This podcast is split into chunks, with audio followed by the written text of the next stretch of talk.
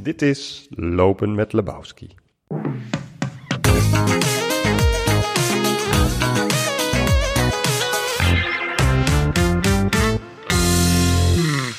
Vrienden en vriendinnen van de literatuur. Redacteur Jasper Henderson en auteur Suzanne Smit dwalen door het voormalig burgerweeshuis in het Amsterdam Museum om te praten over Suzanne's nieuwe historische roman Tropenbruid.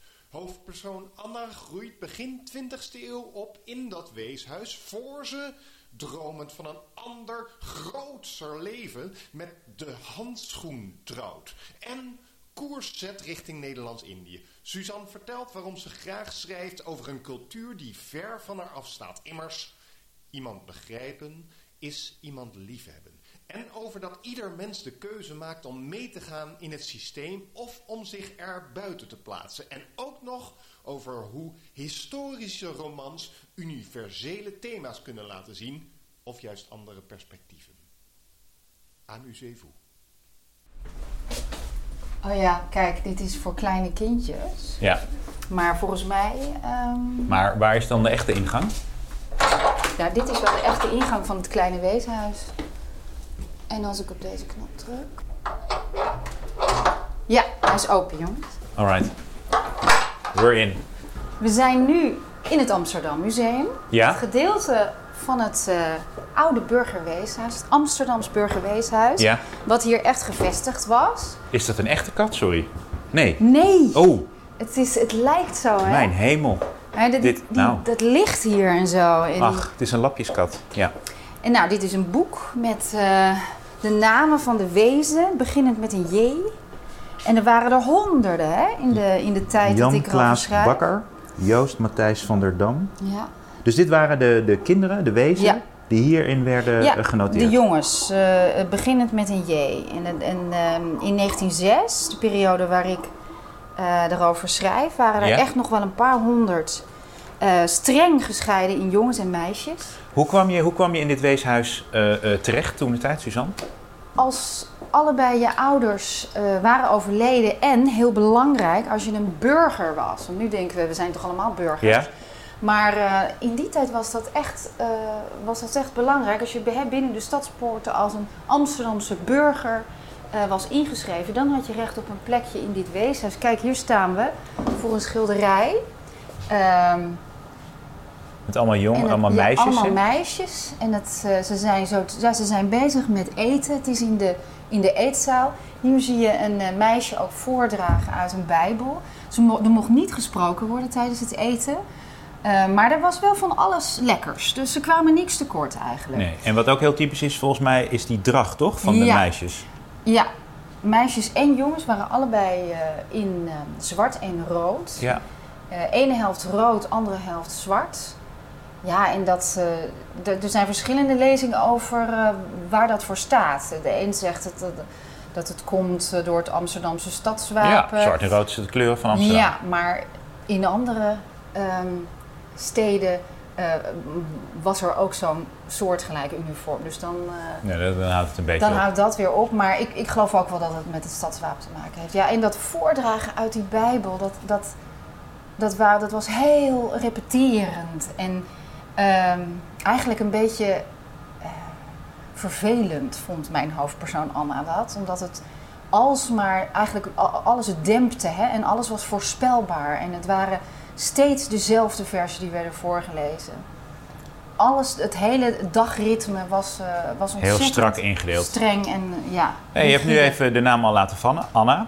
Eh, Ja. Dat is de hoofdpersoon van je nieuwe roman, die eh, binnenkort uitkomt, Tropenbruid geheten. Eh, Anna is een weesmeisje, daarom zijn we hier in het burgerweeshuis, voormalig burgerweeshuis eh, van Amsterdam. Dat kan je nu bezoeken als museum, heel erg leuk. Ehm, en Anna groeit erop, is te vondeling eh, gelegd ooit, hè, toen ze een babytje Ja, was. ja. Werd in huis genomen door een min. Maar moest op een gegeven moment werd ze naar het burgerweeshuis gebracht tot ze volwassen zou worden. En dan zou ze eventueel Ja. de wereld ingaan. Maar Anna heeft grotere plannen. Op een gegeven moment is ze eh, bij iemand voor wie ze werkt, is, ze, eh, valt haar oog op een advertentie, een annonce eigenlijk in de krant. En daarin vra- wordt er naar eh, eh, huwbare meisjes gevraagd voor mannen in de Oost. Ja, in nou. de voormalige Nederlandse kolonie Nederlands-Indië, toenmalig Ja. Nederlands-Indië. En echt door die man zelf. Ja, Hè, want eh, die zocht een, eh, een echtgenote. een contactadvertentie ja, was het. dat ja. was het. Ja. En eh, man Graag zoekt met vrouw. foto bijgesloten. ja, ja, niet rokend, toch? Dat was toen nog heel.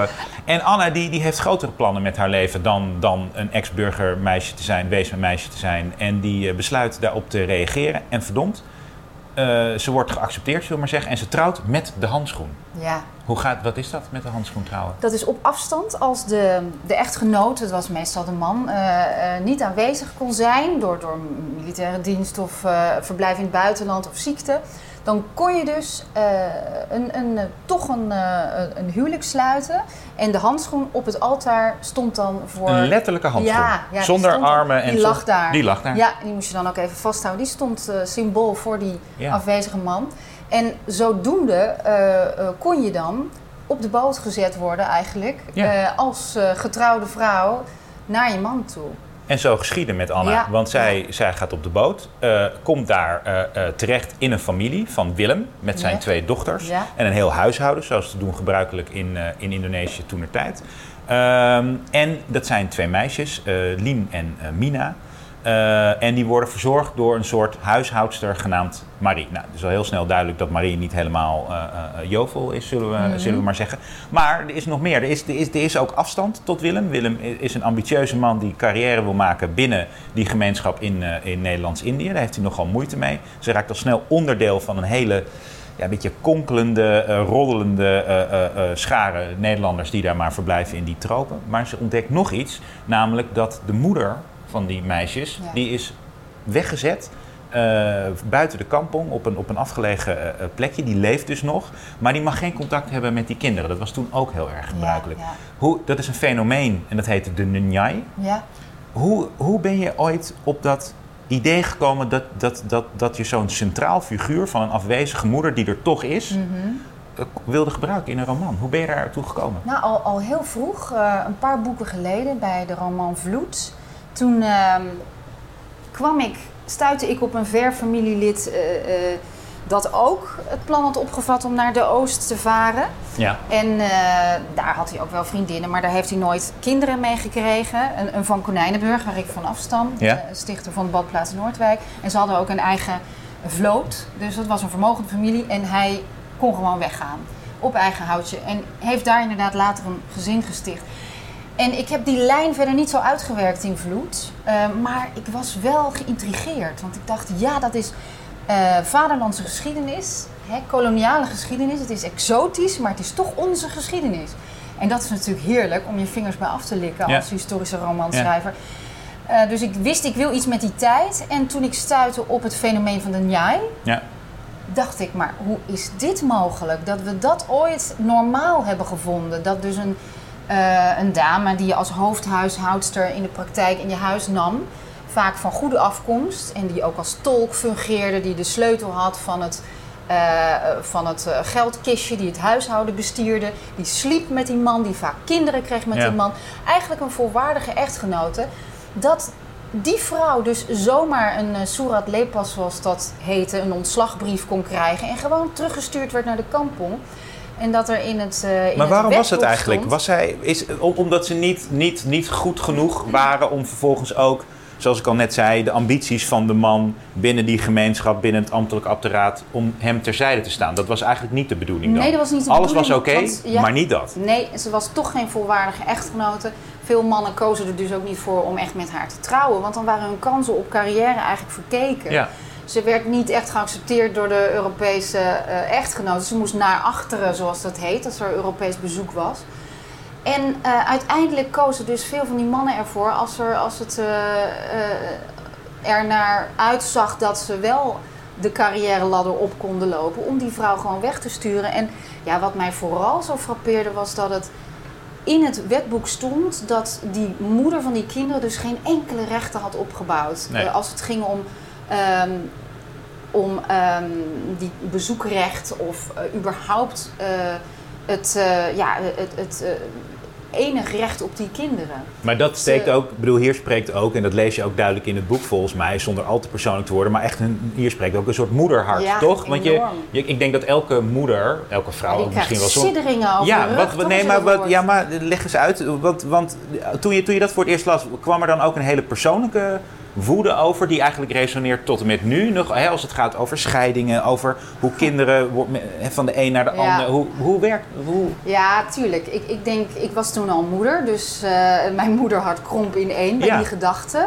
Bij het onrecht daarvan. Ehm, wel goed genoeg om die kinderen te baren. Precies. En zodra je eh, niet meer nodig bent, eh, ja, weggestuurd worden en die kinderen je leven lang niet meer mogen zien. En toezien hoe een, hoe een eh, Europese vrouw jouw kinderen opvoedt. Nou, dat leek mij eh, gruwel. ja. En ja, daarna, in de jaren daarna, heb ik zelf inderdaad eh, een, ehm, een scheiding doorgemaakt. En ehm, voor de helft van de tijd mijn kinderen niet mogen Ja. zien. Zoals heel veel vrouwen natuurlijk. Precies. Inmiddels gelukkig heb ik ze driekwart van de tijd. Maar het eerste jaar, ja, buiten mijn keuze om, het was niet mijn keuze om uit elkaar te gaan, werd ik ook wel geconfronteerd met, nou ja, het, het, het omgaan met de afwezigheid van je kinderen. En het Ja. ook, ja, kindje van één en, en of ja, kindje van één en een kindje van vier toch in de armen van de vriendin als het ware moeten leggen en, en wegfietsen. En dat is wel, ja, dat, dan, zijn, dan voelen die kinderzitjes ineens wel heel zwaar en licht Ja. tegelijk aan. Nou, het, het, het, dus dat tilt sentiment, ook. dat ken ik wel. Nou, jouw, jouw boeken, kijk, je, je zegt zelf, ik schrijf eigenlijk altijd historische romans. Daar komen we later nog wel even over te spreken, denk ik. Maar eh, het tilt ook,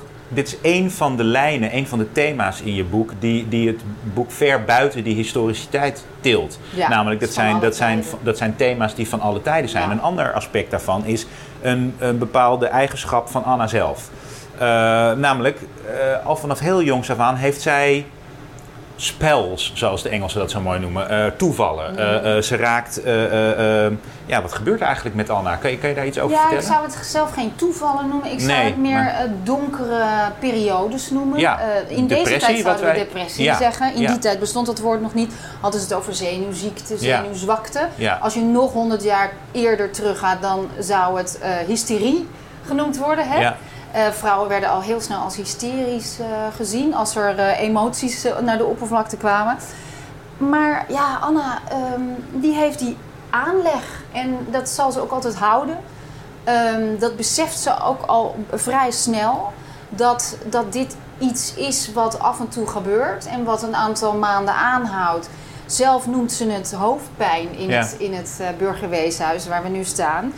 En ehm, ja, werd ze naar de ziekenzaal afgevoerd. En, Ja, eh, even, want ga ze maar even liggen en dan gaat het... eh, Ga liggen, natte doeken op je hoofd, veel slapen. En ja, zelf kon ze... Ze had er nog geen woorden voor als kind ook. ja. Eh, het gebeurde zo'n beetje rond haar eerste menstruatie. toen de hormonen zijn intrede deden. En, en dat gebeurt wel vaker. Dat je dan... ehm, dat je dan, nou ja, dat, dat eventuele psychose of, of andere ehm, geestelijke eh, aandoeningen, dat die dan naar de, naar de bovenkant Ja. komen. En ja, ze dacht, ja, hoofdpijn, ik kan die gedachten ook niet meer aan. Hè. Depressie is vaak niet een overvloed aan gevoel, maar juist een overvloed aan gedachten die Ja. maar rondjes draaien, pijnlijke gedachten. Ehm, en, en, en, en gedachten die aan je vreten en die eh, niet op te lossen zijn. En juist een, een, een afwezigheid van gevoel. Een heel dof en onverschillig en leeg gevoel Ja. juist. Het wordt alleen En maar erger eh, op een gegeven moment, maar daar gaan we nu even over praten. Want misschien moeten we even uit, we staan nu al een hele tijd in de keuken. Met allemaal nepwortels en kolen en, en champignons. Waarvan ik denk, nou, het zijn lijken meer pingpongballen. En een hele grote pot met dillen. Hadden ze toen al dillen? Kennelijk. Sali ook.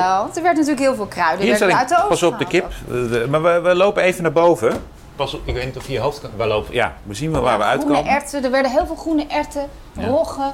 Grutjes, en, hè, heette dat. groeiden hier natuurlijk Nee, ook. grutten zijn weer iets anders, sorry.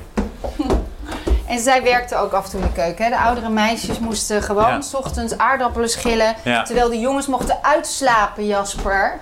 Waarom, En de waarom zeg je nou weer Jasper? Wat kan ik aan omdat jij ik een man toch, bent. Ja, oh, man, moet ik weer voor de hele eeuwen terug word ik... Ja, Ik begrijp het, ja, snap ik Kijk, hier zien we het eh, uniform. Sorry, waar? Hier zien we het uniform. Ja, mooi. Eh, rechts Ja, het is toch gewoon het wapen van. Amsterdam? Ja, zo zie ik het ook Zet er een Volendammer muts op en je bent in Ja, je Volendam. bent maar klaar. ja, Nee, maar het is iets prachtigs. Want er zat de school ook wel een zekere eer in het dragen van het uniform. Hè? Ja. En burgerwees zijn was Was ja, iets, was hè? iets eervols. Dan, dan had je ook wel goede opvoeding genoten, catechese, Ja. eh, allerlei eh, kunsten, hè, naaldkunst. ehm, en je, ja, je was klaar voor het huwelijkse leven of je om had bij ook een iemand paar in dienst te gaan. deugden. Je werd, je werd goed, go- goed opgevoed. Hè. We hebben net Ja. gezien dat en lange gelezen in de Bijbel. En, en, en, en hè, je, je, wist een beetje hoe het hoorde. Je had, je had manners. Ze waren wel klein trouwens. Ja. Het zijn echt die bedjes. Ik zou, ik zou daar niet... eh, Nee, maar het waren en kinderen en natuurlijk Ja. waren ze iets kleiner. Ze waren heel eh minuscuul. Ja. Maar goed, uiteindelijk, we hadden het over de, de, de, de, de, de, de- de- ja, waar Anna aan leidt, hè, die, die, die, wat we nu depressie zouden noemen. In, de, in, de, in, in Indonesië of in Nederlands-Indië eh, werd het natuurlijk ook, onder, door toedoen van, van de omstandigheden, van het weer, het, het wordt, werd steeds erger. Ehm, dat, dat was ook wel een bekend fenomeen, Ja, toch? In die, in die, in, Ja, tropenneurasthesie, ja, eh, die leden aan tropenkoorts. ja, maar Eh, dat, dat was een verzinsel eigenlijk. Of, Nee, dat bestond wel degelijk. En ja. er waren echt heel veel Europeanen die helemaal niet tegen dat klimaat konden. Nee. En die, die drukkende warmte. En Ja, nog steeds ook de heimwee. En ver zijn van, van alles wat je kent. Dus dat was een bekend fenomeen. En heel veel zenuwartsen die diagnosticeerden mensen ook als zodanig. Ja. Alleen, Anna wist heel goed dat het bij haar gewoon in haar aard lag. Ja. En dat het niet zozeer te wijten was aan het klimaat of heimwee, maar gewoon eh, haar gestel. ja. Dus dat kwam, ja, dat, dat- zonder iets van het plot eh, te verraden, kwam haar dat goed uit. Ze kon Zeker. in ieder geval in een verblijf eh, hoog in de bergen naar een Kon ze even bijkomen. eh, Ja, wat prettig was. Maar het komt natuurlijk ook omdat ze, eh, ze wilde echt toenadering zoeken tot Willem. Die, die daar ook geen sjoegen eh, Nee. van geeft. Af en toe bezoekt hij haar even. Nou, dat gaat er allemaal niet heel erg romantisch aan toe. nee, Eh, kunnen we al wel verklappen. Goedemorgen. Hallo. En die, ehm, eh, maar ze, ze, ze krijgt maar echt geen toenadering tot hem. De, de meisjes die, die, die worden wel een beetje opgewacht. Maar dan ontdekt ze ook nog eens een keertje dat er een zoon is. Ja, nou het begint er al mee dat ze eigenlijk dacht dat hij weduwnaar was. Precies. Dat ze, ja, hij had twee kinderen en hij liet weten dat daar door een, eh, een kindermeisje, een gouvernante voor gezorgd werd. Maar ze dacht, oh god, die man is weduwnaar en ik kom daar in dat gezin. En toen ze hoorde dat er dus een moeder was, die, die was weggestuurd, was ze echt geschokt. En, ehm, dat, eh, en laten we het daar maar bij houden. maar eh, nee, ze, ze was daar echt helemaal van ondersteboven. Want Anna, ja, kijk, je kunt in, een, in het leven kun je eigenlijk eh, twee keuzes maken. Of je gaat mee in je tijdgeest, in het systeem zoals, zoals het er is. En de spelregels ontdekken en besluiten om het spel mee te spelen. Om ook status te winnen en, en, en carrière en, en nou ja, eh, bepaalde harmonie tussen jou en je omgeving. Of je kunt kiezen, en dat is het andere slag mensen, om autonoom te zijn en, en te denken, eh, wat, eh, wat vind ik hier zelf van? Ja, En eh, ook weer een thema dat eigenlijk nog steeds ja, geldt, toch? vind ik wel. Maar denk je, dat het, denk je dat het voor zo iemand als... We hebben het over het begin van de 20e eeuw. Ja, veel moeilijker was nog? altijd. Voor iemand als Anna, ja? zeker.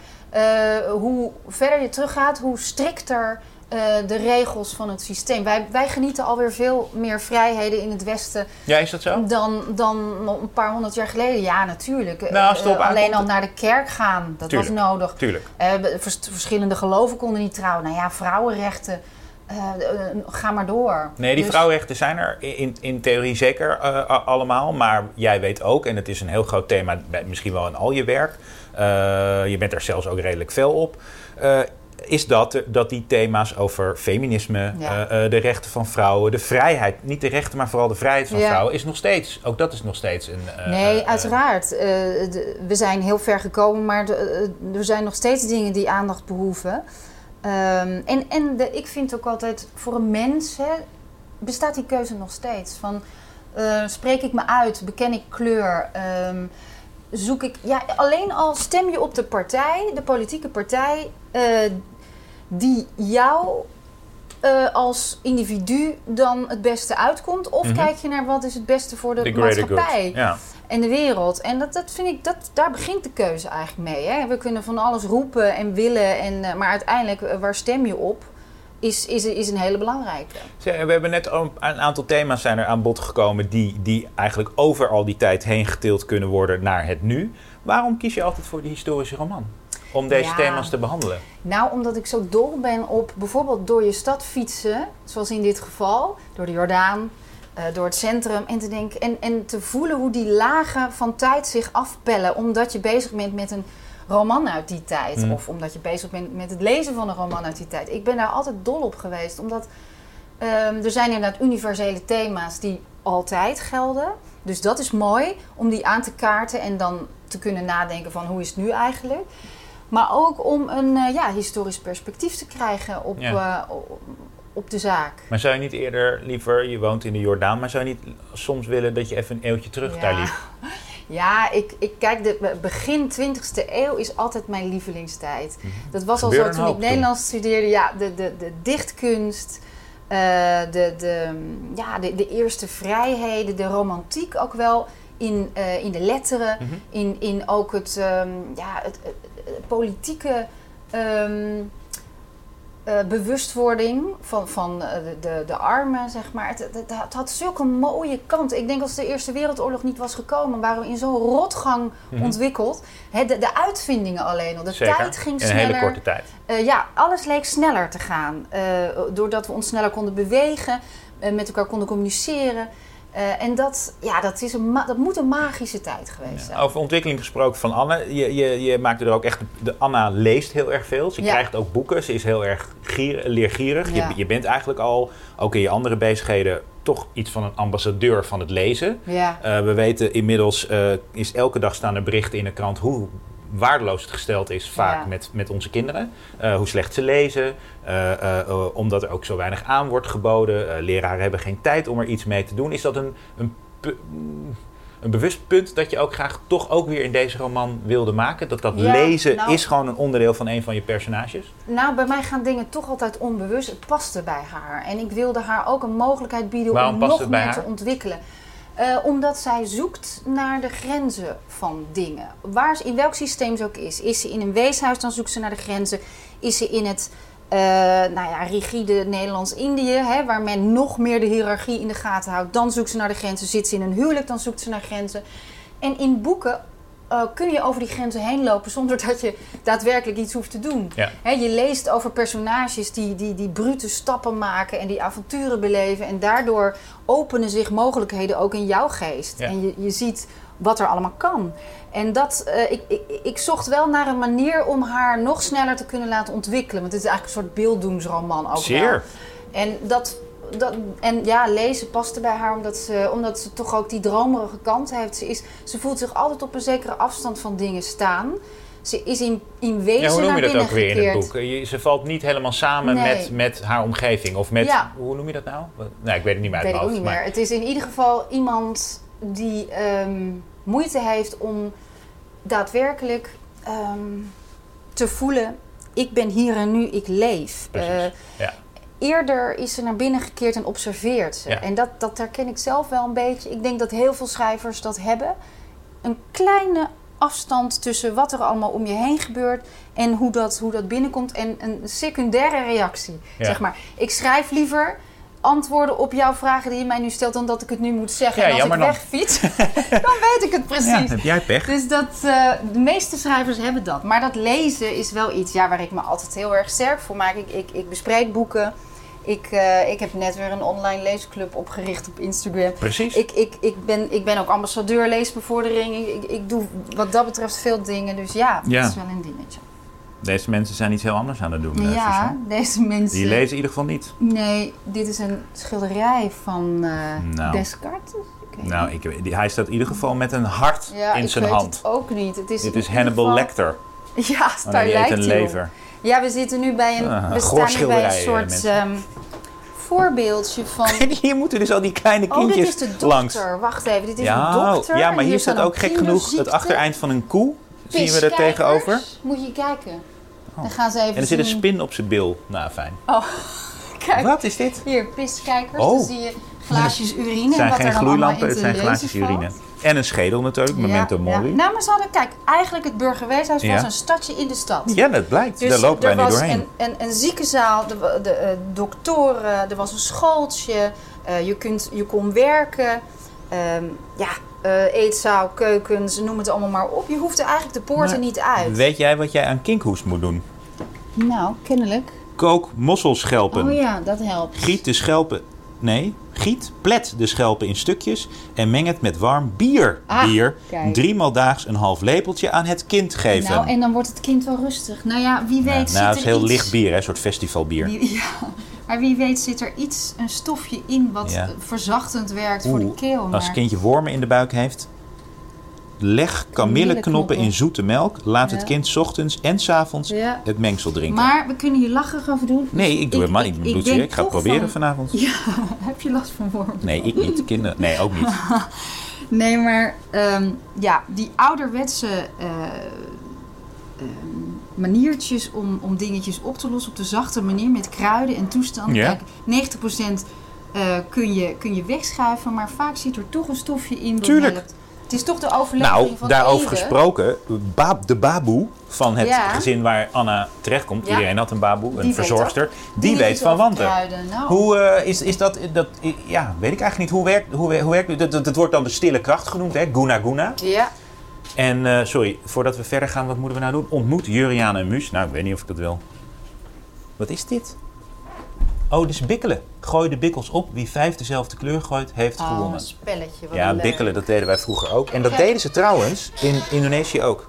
Oh ja, echt? Want Ja. dat weet jij, Jasper? Nou ja, ja mijn moeder die bikkelde ook, ja. Dus eigenlijk het werkwoord bikkelen Ja, komt daar vandaan. nou, we- ja, bikkelen is toch zoiets als dat je heel erg moeite Ja. voor moet doen. Maar ja, heel, het is niet een heel moeilijk spel. Nee, dat is ook niet zo. Dit Kijk, is een hier- oh, stapel halve stoelen. Nee. Ja. Nou, hier komen we Oh, we gaan eruit. Wel leuk hoor. Ja, het was leuk, hè? Luisteraars, ik zou zeker even een kijkje nemen in het Ja. kleine Kijk, dit weeshuis. was trouwens eh, Oh. Juriaan Pol. Die, die, Ja? Dat was een jongen die met heel veel talent voor schilderen. En die is later bekend schilderen. Nou, vind je... Ja. Hoe leuk is dat? Nee. Oh, Ja. die eh woonde hier. Hoe ja, die je? woonde ja, hier. ja, ja. En eh, er zijn wel een aantal bekendere burgerwezen eh, die- met een echt een mooie carrière. Oh, wauw. Oh, we hadden het heel even, even terug naar die baboe, hè? Met die. Guna Guna. Wat... wat ehm, ja, is, is dat een, is dat een, heb, je daar ook veel onderzoek naar gedaan? Ik bedoel, het is echt, ik bedoel, ik- dat weet ik, het, het, is, het, is, het is geen grapje dat, het is de stille kracht. Ja. Dit is al eeuwenlang, eh, eh, eh, wordt dat gedacht over, over mensen in de Oost die daar eh, eh, bedreven in zouden zijn. En, en dat valt natuurlijk heel mooi samen met, met Anna haar, ja, eh, met wat Anna, Anna overkomt Ja. natuurlijk. Is het, is het, is het, het is natuurlijk ook iets wat in veel van jouw boeken een rol speelt. Een, een andere, andere wijze van kijken naar de dingen. Doe je dat ook weer onbewust of is dat...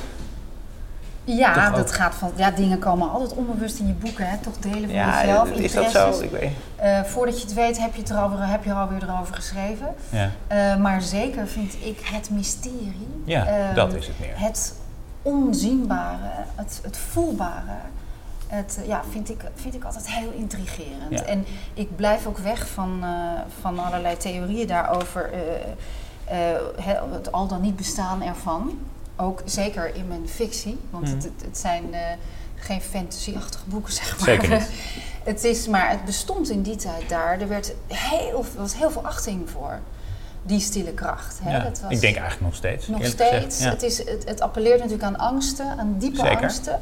En aan de kracht van het woord ook. Ja. Hè? Want op het moment dat iemand zegt, ik vervloek jou, Ja. eh, dat woord boezemt ons al angst in. En dat, is, dat vind ik in die zin wel interessant. Baboe zegt het ook ergens van, eh, jij als geen ander kent de kracht van woorden. Hè? Dus het is illusie Ja. voor een deel. Aan de andere kant is het ook energie. Hè? Wat, we, wat, we, wat we zeggen, wat we denken, wat we eh, een ander toewensen, onze, onze intentie is een, ja, zoals ik het zie, ook een vorm van energie met een bepaalde invloed op de werkelijkheid. Niet alleen de energie van dingen doen. Mhm. Dat is de meest directe vorm van energie. Maar alles oefent invloed op de werkelijkheid uit en op elkaar. En dat spel van krachten, ja, hoe dat precies zit, dat weet geen mens natuurlijk. Maar daar, daarom juist kun je anderen er heel veel eh, angst mee eh inboezemen. Sorry. Sorry, Dus, pardon. Exact. Ik, het is... Oh, dan lopen we even naar een Ja? bank. Of nou, we, we kuieren eigenlijk verder. We kuieren eigenlijk verder. Sorry, ik mocht even ergens niet zitten. Ja, dank u wel. Ja, De de suppost, Ja. eh, Word ik weer ergens uitgegooid. ja. Dat heb ik altijd. En, Maar deze mensen hebben ook een rustige ochtend. Ja, nee, wij babbelen maar dwars. Nu lopen we eigenlijk door het echte Amsterdam Museum, wat ook Ja. heel erg mooi is. Maar wat ik ook nog wilde vragen, is, waar heb je eigenlijk... Nou, eh, je hebt nu al echt een, echt een behoorlijk oeuvre eh, op je naam staan. Eh, hoe, hoeveelste roman is dit eigenlijk, Suzanne? Dat weet ik. Zou ik moeten Oh, weten, de- maar dat weet ik ja, eigenlijk niet uit mijn de vijfde roman. En Ja? dan heb ik ook nog een novelle en een verhalenbundel. Ja. Dus qua fictie... Dat zit wel goed dan inmiddels. Maar heb je, hoe, hoe, hoe kijk je nou terug op die op boeken? Dus even bij de romans blijven, de vijfde roman. Ehm, heb, je, eh, heb je het idee dat je nu dingen anders doet? Hoe, hoe, hoe kijk jij zelf nu even terug op Tropenbruid? Nu al. Het moet nog verschijnen, maar hoe kijk Ja. je nu eigenlijk al, al terug? Nou, ik, eh, ik, zie, ik voel het wel als een, eh, als een nou ja, boek eh, dat me heeft geholpen om weer verder te groeien op een ander aspect. Maar op wat voor manier? Wat voor manier? Het, het plot schrijven, het, ehm, het eh, een verhaal componeren eh, met een beetje spanning erin. Ik, ik, ik- ben nooit, dus, het is nooit mijn sterkste kant geweest. En ik heb ook vaak gekozen voor bestaande historische figuren. Klopt. In dit boek zou alles zo gebeurd kunnen zijn. Ja. Ik heb ook weer veel research gepleegd, maar de figuren zijn fictief. Ja? En dat opende voor mij zoveel mogelijkheden om ehm, ja, spanning aan te brengen en Ja. eh, de boel te, ja, ingewikkelder te maken. Eh, en daar, ja, het is altijd fijn als je kunt zeggen van nou, dit boek heeft mij in mijn schrijverschap weer verder gebracht. Maar had je daar plezier in? zo- Eh, ja, dat, dat, dat- dat, dat dat, is het meer verzinnen, het even niet vast... oh, we hadden het er net een tijdje terug hadden we het over rigiditeit van regels, eh eh, stramine, eh, schema's. Nu kon je, eh, je moest je een beetje aan bepaalde dingen in die tijd houden, maar je kon veel meer, het verhaal was veel meer van jou. Ja, klopt. Vind, je dat, Ja. vond, je dat, vind je dat ik leuker vond het eigenlijk? fijn, het is niet de eerste keer, eh, maar, Nee, maar- eh, eh, inderdaad, ik, ja, ik vond het lekker om ehm, Waar heb je het meeste plezier aan niet te gehad? weten hoe boek? het ging eindigen. Ja. Dat vond ik fijn. Dat vond je het leukste? Ja, meestal heb ik meer een idee. En wanneer, wanneer kwam dat dan bij jou? Echt, het, een deel had ik wel zo bedacht, maar een heel groot deel ontwikkelde zich gaandeweg het schrijven, Ja. zo'n beetje halverwege eh, en verder. Ja. En dat, dat is zo fijn als je zelf denkt, als je als het ware omhoog schiet in je stoel en je denkt, ja, maar natuurlijk moet het zo Ja. lukken. Nee. En ik kan me ook nog herinneren dat wij af en toe koffie hebben gedronken en het erover gingen hebben van, nou, dit, dit kan, dat kan, dat Ja, kan. maar in ik welke wist, richting. toch koos je zelf voor weer een andere richting. Zo hoort het ook. Ja. En eh, werd ik daar ook door verrast, wat heel erg prettig is natuurlijk. Dat ik ook niet het idee van, oh, daar gaat het naartoe. Nee, dat kan ik nu de lezer alvast beloven. Ja. Het, gaat, het loopt toch heel anders af dan je denkt. Ja. En eh, nee, ik kan me zo voorstellen dat, je, dat daar het grote plezier schuilt. Dat je meer verrast wordt door je eigen verhaal dan Ja. je zou doen als je, Ja. hoe goed dat ook is, als je als je, je bezighoudt met materie die al eigenlijk van A tot Z Ja. min of meer historisch Hoewel- vast ligt. Ja, hoewel je daar ook niet in moet vergissen. Want ehm, ook al zijn, liggen de feiten voor je van een mensenleven. Op het moment dat je, wat ik vaak doe, twee of drie mensen samenbrengt. En dat het gaat om hun dynamiek. Kies je echt, wat pak ik uit dat leven? Welke periode, wanneer stop ik? Wat diep ik uit? Wat, wat sla ik een beetje over en ga ik Ja. beschrijven? En op die manier componeer je net zo goed een verhaal. eh, eh, nou ja, net zo goed dan wanneer je dat zou doen in een, in een totaal fictief verhaal. Dus Ja. in die zin ehm, ja, heb je daar ook best wel veel vrijheid in. Maar ja, ik vond het prettig om, eh, om aan de hand van Anna ehm, ja, ook de menselijke ervaring nog meer te belichten. Want het, het is alleen vanuit Anna verteld. Dat is ook wel eens lekker. Eh, zonder eh enorm dat je het van perspectief moet wisselen, ja. personages. En eh, daardoor, ja, zij is zo'n complex jonge vrouw dat ik, ehm, dat ik eigenlijk heel veel behoefte had om bij haar te blijven de hele tijd. En ik dacht, ik wil helemaal geen. Want eerst was het idee nog om ook vanuit de Njai te schrijven. Ja. En naarmate ik eigenlijk meer ehm researchte. Ja. Gaat ehm, iemand even fietsen, maar dat kan ook in dit museum. Op een bakfiets. Heel interactief.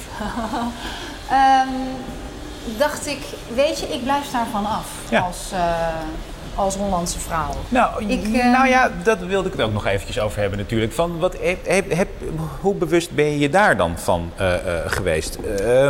Om het even heel... Appropriation. Nou, jij zegt het. Eh, dat is iets waar, waar, waar eh, terecht of onterecht, daar Ja. doe, ik even geen uitspraken over. Waar, waar in ieder geval, er wordt veel over gesproken. Ja, je bent een, een, een, ook al heb je roots in het verleden die kant op liggen. Je bent een Nederlandse eh, eh, vrouw die eh, schrijft over zaken eh, waarvan sommige mensen zouden kunnen zeggen... waarom Waarom doe je dat? Mag Ja. jij dat eigenlijk wel? Ja. Nee, maar is dat, is dat te scherp gezegd? Heel. Ja, ik Ja. vind dat dan, dan eh, voel ik dat mijn schrijvershart eh, in Ja. opstand komt. Nee, maar kan je je voorstellen dat mensen dat tegen, tegen je zouden kunnen gaan zeggen? Nou, ik, ik, eh, in deze tijd kan ik me dat voorstellen, want het gebeurt. Mhm. En, en, en, maar dat zou de dood betekenen voor de Dat literatuur. denk ik wel, ja. De, de moord van de fictie. Want op het moment dat, dat je je niet meer mag verplaatsen in iemand met andere omstandigheden, andere eh, geslacht, andere tijd en ook een andere, ehm, hoe zeg je dat? Culturele achtergrond, afkomst, ja, dan betekent het dat je, dat je echt alleen maar over de eigen ervaring mag schrijven. En ik vind dat dat de laatste tijd veel te vaak gebeurt. Ik lees zelfs in romans steeds meer over eh, de, beperk, de, de eigen blik, de, de, de, hè, de autobiografische elementen erin. En dat ik denk van ja, maar ehm, juist het vergezicht, juist het plaatsen, verplaatsen van jezelf in een ander. Ook als lezer en ook als schrijver, dat brengt ons zo ver. Nou ja, en we hebben het hoe net- meer je begrijpt van iemand die ver van je afstaat op het eerste gezicht, hoe meer eh, begrip, dus hoe meer eh, ja, empathie en de liefde kan stromen. Be- iemand begrijpen is iemand liefhebben. Nou, volgens mij hebben we net ook stap voor stap laten zien hoe, je, hoe, hoe thema's die vandaag de dag nog even actueel zijn, hoe je die dus inderdaad hebt geplaatst in mensen die Ja. ver, ver, ver voor Ja. ons leven. En hoe wij dus als mens, nou, ook wat Ja. dat betreft, gewoon heel erg dicht bij Ja, elkaar liggen. Totaal. En Ja. dat is ook de kracht van, van literatuur, vind ik.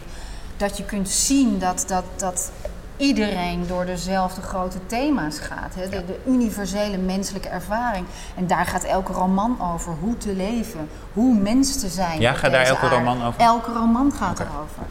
En eh, dat is onze worsteling en, en, en onze volwassenwording iedere keer. En hoe breder je blik, hoe, hoe meer eh, je jezelf kunt verrijken. Ja, nou ja, het is ook een beetje zoals Gunberg de afgelopen eh, dagen ook in verschillende interviews zei. Als hij met dit soort dingen werd geconfronteerd van wat mag je wel, wat mag je Mhm. niet zeggen, wat vind je. Nee, zegt van ja, als, als ik ga vertellen wat wel goed voor jou is en wat niet goed voor jou is en wat je wel mag schrijven en niet mag schrijven, dan houdt het, dan houdt het gewoon een beetje op allemaal. En, en, en, en in een roman eh, beschrijf je nooit hoe dingen moeten. Nee. Een goede romancier, vind ik, die werpt vragen op. Die werpt kwesties op. Ja. En die zegt, goh, wat interessant. Ja. En die werpt geen, of die... die, die, die, die Gaat geen gevoeligheden geen- uit de weg. Nee, dat, ook dat niet. Maar ook niet zozeer oplossingen bieden. Nee. Het is, het Laat is het zien. Echt, ja, maar de personages komen soms ook helemaal niet tot een oplossing. Nee. Het is alleen maar zeggen, ze zeggen van... Moet je eens kijken hoe, eh, hoe boeiend dit soort eh, filosofische, eh, ja, essentiële levensvragen zijn. En die gaat er zo mee om. Goh, en die, dat personage gaat er op een andere me- manier mee om. En dat heeft allemaal zijn redenen. Meer niet. Je hoeft geen eh, moeten, geen, eh, geen ja, lijnen Geboden en verder, ja. Nee, en, en ik vind ook echt dat... ehm, kijk, ik dacht, ik blijf af van die njai.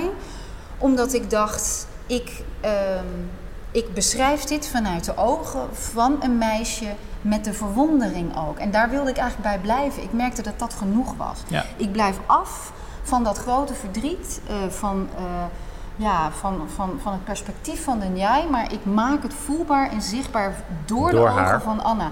En dat voelde veel beter. En niet omdat ik denk dat ik, dat, dat mijn plaats niet is als auteur. Maar omdat ik eigenlijk dacht, ehm, dit is hoe ik het verhaal wil vertellen. Ik had het van tevoren niet zo bedacht. Heel goed. Maar eh, Anna wilde bij me blijven en ik wilde bij haar blijven. En ik denk dat de lezer op die manier zich ook alles kan voorstellen van hoe dat voor de Njai geweest moet zijn. Ja. Daar hoef ik ze niet nog meer bij te helpen. Mis je Anne al een beetje? Ja joh, Oh. echt enorm. Ja, dat heb ik Als jij door de. Jordaan wandelt, zie je er af en Ja. toe een beetje lopen Ja, of zeg je dan wat? Ja, ik? Ben, ik ben al vanaf dat ik, dat ik eh 17 was en voor het eerst in de Jordaan kwam, of 16, verslingerd aan die buurt. Ik weet niet waarom, ik dacht hier moet ik wonen. Ja. Niet hier ga ik wonen, hier moet ik wonen. Ja. En ik heb nog steeds, als ik de Westertoren zie, dan zakken mijn schouders een beetje en denk ik ben thuis. Ik ben ook niet een enorme reiziger, ik ben niet een heel avontuurlijk mens zelf. Wat Anne Nee. heeft gedaan zou ik nooit doen. Veel Jordanezen hebben dat.